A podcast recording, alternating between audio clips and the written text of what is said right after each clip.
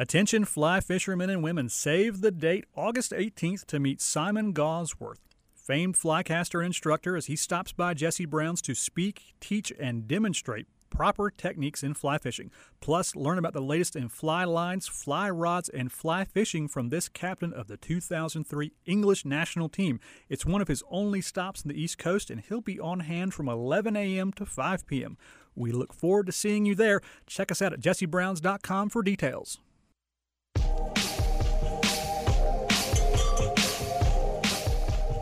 The Carolina Outdoors is now in session. Come on in. The listening is fine. Your host, as always, Bill Barty over on this side.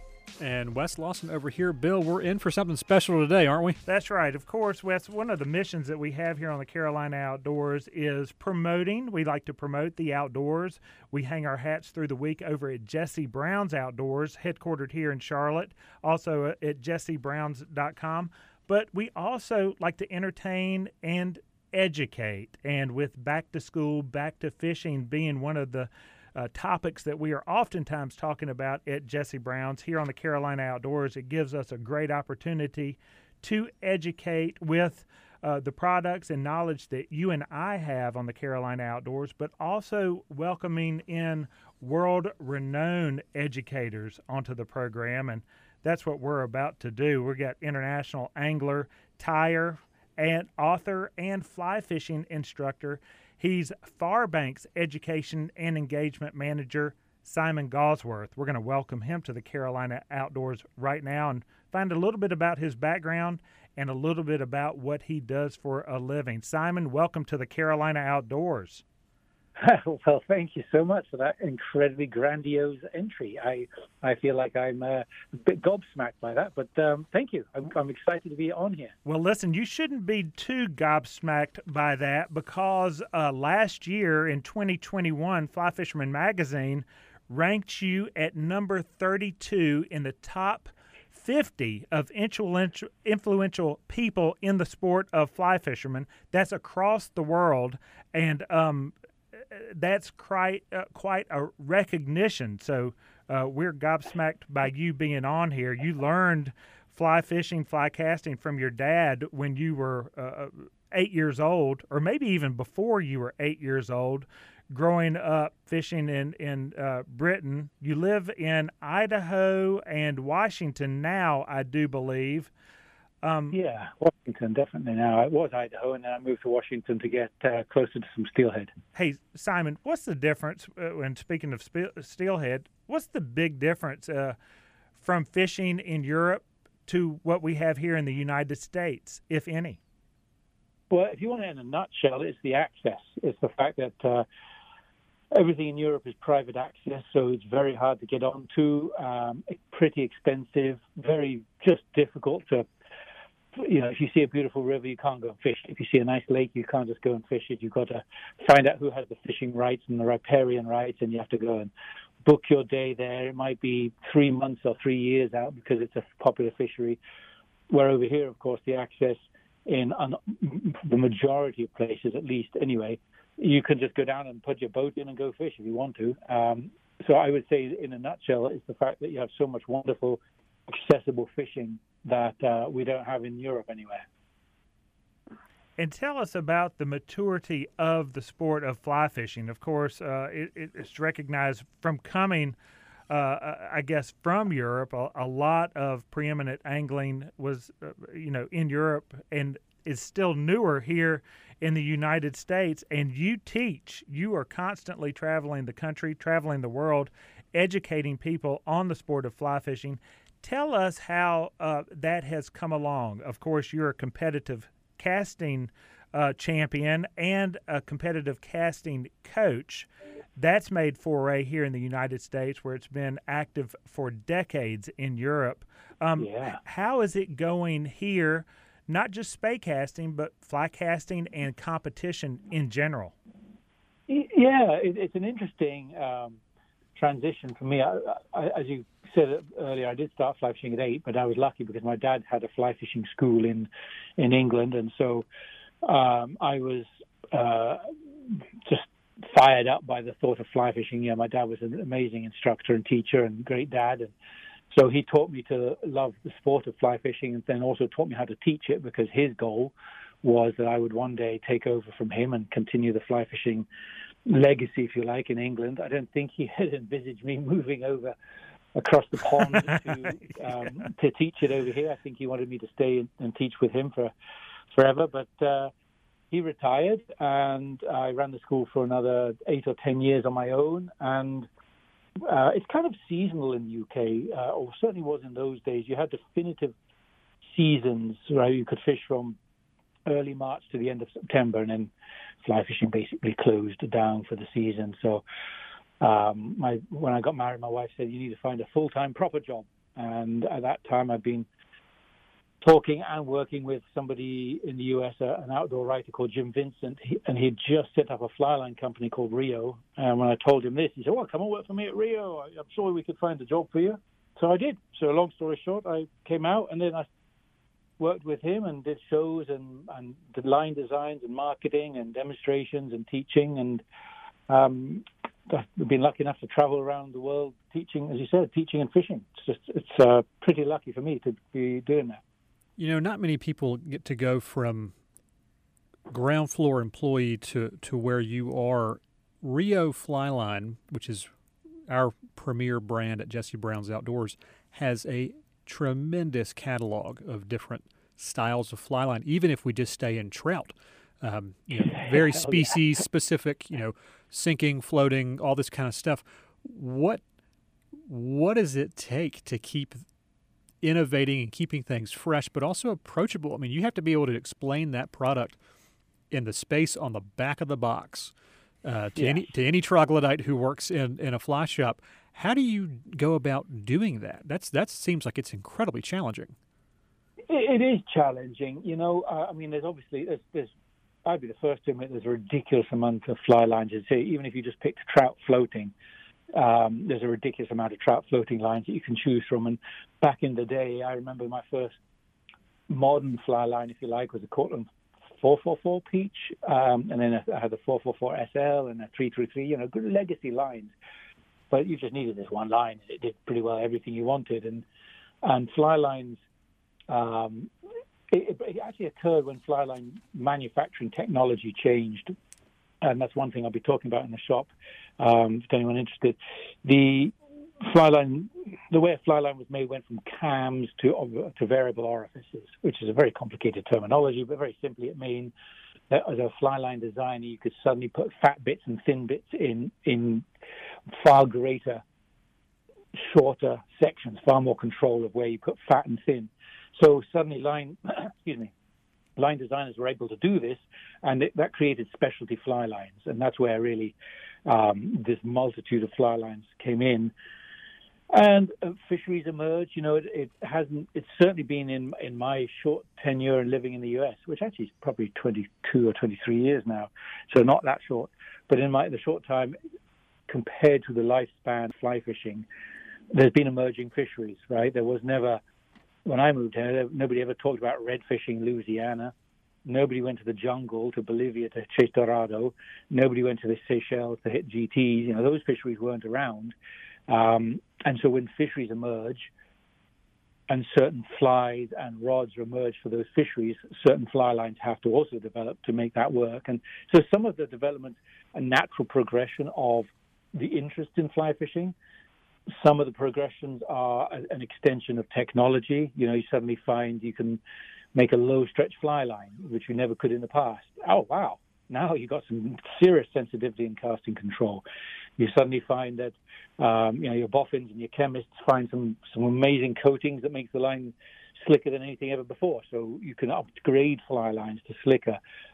So there's technologies, there's fisheries, um, and then there's climates. Right, we just come out with a what we call a dog day gold, because our Rio gold is a standard trout line, but it's a cold water fly line. And there's plenty of people who fish trout in warm water and, and warmer conditions. So, you know, those have, those lead to extensions of existing trout tapers, if you like.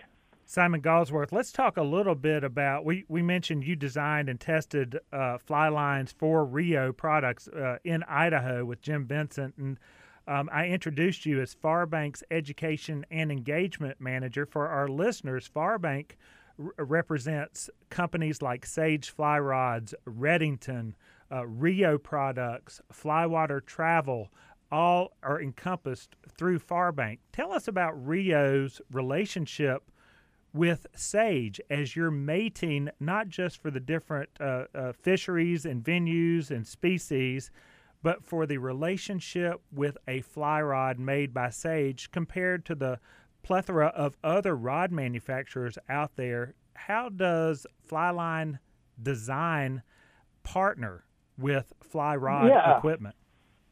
That's an actually an extremely good question. Um, and obviously, I don't want to bore everybody with lots of technical information, but very simply, the owners of Sage bought Rio in two thousand five and created this brand Farbank um, as a result of that purchase. And at that time, Rio and Sage, certainly before that, were very different companies. There was no partnership at all. There was no relationship. We were just a relying company. When Sage um, and Farbank bought Rio, then things started to change. And so as rods started to get developed, we would um, either choose a current fly line. The Sage Designs would either choose a current Rio fly line and tune it in to that fly line, or in the case of specialty things, would sent a request to the Rio line designers, which was me in the, back in the day, and Jim. Uh, and then after that, it was uh, Marlin. There's some, some great people in the line design world. Uh, and now it's Chris Walker and other people, Wayne.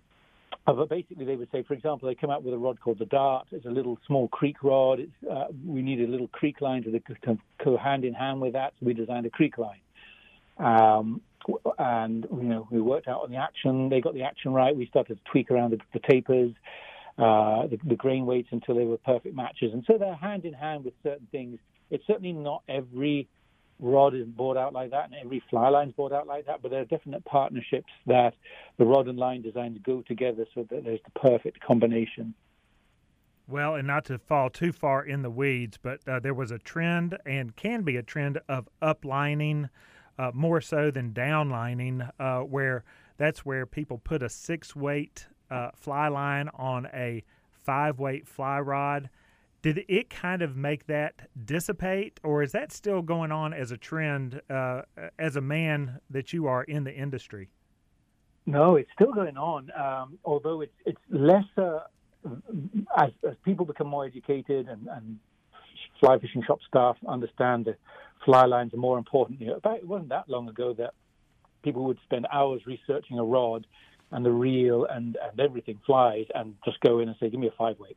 And that was it. And now people are starting to understand that the fly line actually is perhaps the most important part of your equipment, because you can turn any fly rod into a good rod or a terrible rod by putting the wrong line on it. So people understand that. And so not many people now upline physically. They have a five-weight and they buy a six-weight. But what's interesting is that the we do that in the manufacturing, or, or Rio does that in the manufacturing. I say we because I'm not really the Rio man anymore. But um, so they will design a line to cast a large fly, as an example, like our Predator. And because a large fly needs more weight to cast it because the fly is heavy, when we design a Predator six-weight, we will bump up the weights, or Rio will bump up the weight of that Predator, shorten the front taper, push more weight to the front end so that the it becomes really easy to cast the fly.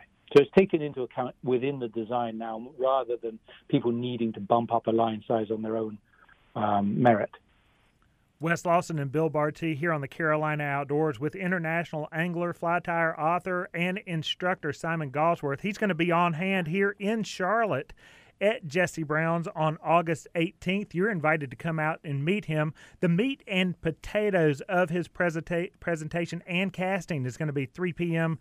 to six p.m. Again, August eighteenth. You're invited. Leave work a little bit early and head over to the Jesse Brown's headquarters in the Sharon Corner Shopping Center.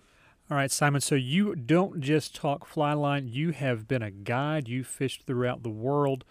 Where have you not been yet, or what species Ooh. Are you most eager to chase down? Let's skip over all this five-weight creek yeah, line yeah. stuff, and let's get into some species now. Does it have to be something I haven't chased? Well, there, no. You know, there's two no. lists. Yeah, it's two lists, I guess. I love and I want to go back. Sure. um, if, so to answer the first question, I would love to hit the um, area of northern Australia, the saltwater area of northern Australia, to target golden permit, to target um, marlin, wade fishing on the flats. Yes, you can wade fish and sight fish the marlin on flats out there. Uh, I would love to do that. I love salt water. I think I don't do enough of it because I've never lived close enough. So I would go to Oman to hit G Ts and queenfish, possibly, probably the Seychelles, Sudan, northern Australia. Um, so probably of the places I haven't done enough of, or any of those would be the top of the list. But I would wrestle with myself uh, and prove about going back to New Zealand and chasing incredible trout that are down in those rivers and lakes there, in Tasmania and Australia. So that's a lot of equipment to carry, and you're going to need somebody to help carry all of that. So just, I'm going to go ahead and tell you, volunteers welcome. You know, I can, I can, I can carry a lot of rods and reels. You may see if I can get I the bet. Carolina Outdoors uh, helicopter booked. Camera equipment. Yeah, I don't know if the helicopter's going to get from here to there, Bill. We might need, we might need something a little bit bigger than that. So, um, the thought of of casting a fly to a marlin in the flats is interesting until you remember what's on the front of that marlin. Um, do you carry a like a bull a bullfighting cape with you also? How do you, how in the world do you do that? God, I don't know. I'm just stoked to be be doing that. You know, it's um, I, and I might be wrong on that. It's just a, a friend of mine who's done this, uh, Peter Morse, who's an incredibly good and very famous Australian saltwater oh, yeah. fisherman and tire instructor, and he talks about this trip he does. And I could be wrong. It may be you're in a boat because of that that bill thing. Charging at you would freak anybody out. Oh, maybe yeah. you're in a boat, but I know it's sight fishing for them rather than chumming up in shallow water, and that's that's what I want to do. I, I just it just rings my bell. I'm not really a fan of the chumming and then flopping some teasing and flopping some lure behind it. I like the casting aspect of everything. So anything that um, for me that rings my bell is going to involve me casting rather than yeah. euro nymphing or tenkara or flopping out a teased blob to a tail, a, a tarpon that's following, not a tarpon, a billfish that's following your teaser. Simon, I, I need to ask you a question. We have a broad audience here on the Carolina Outdoors. There's some people waking up listening to us via the airwaves of W B T radio early on a Saturday morning. Others are regular podcast subscribers to highlights of the Carolina Outdoors, and then many access us at jesse browns dot com. Some of them are very experienced fly anglers. They have fished many of the places that you just mentioned. Um, others of them are just getting warmed up into the sport. They want entry into the doorway of fly fishing. You're going to be on hand. You are, and I mentioned it, and I don't mean to embarrass, but uh, one of the most influential people in the sport of fly fishing in the world. On this August eighteenth appearance that you're going to have at Jesse Brown's, is it going to be for everyone? Are you going to be able to big tent this and let uh, a number of people come in? Or do you stay for the more experienced anglers? How intimidating is the Simon Gawesworth appearance at Jesse Brown's going to be? It's, it's more the opposite. It's more designed for um, the newbie, the person who just wants to get into little fly fishing, never done it. Um, you know, things change, of course, throughout the course of a day. And you know, I have a terrible habit of, of meandering on my stories and my presentations. But essentially, um, we've got a kind of a casting demo to start off with. And that's really going to be, what is fly casting? How do you make a fly cast? What are the most common mistakes and how do you avoid them? That's kind of how it's set up. And um, I try and open up all my presentations and talks and classes to questions in anybody. And if somebody's technically great at casting and they say, you know, I understand all that, but I have a little problem with my double haul. I only can cast eighty feet. How do I get an extra twenty feet out of that? You know, I can, I can say, all right, to you guys who are new at this, this is going to be right over your head. I apologize. But to answer your question, Fred, this is what you do. So it's going to be tailored essentially to the uh, the novice thing, and then the games that we have in the park afterwards, uh, and the, kind of the last thing, that is an utterly fun game. That is set up to be silly fun uh, rather than a technical accuracy competition that you have to be very accurate at and distance.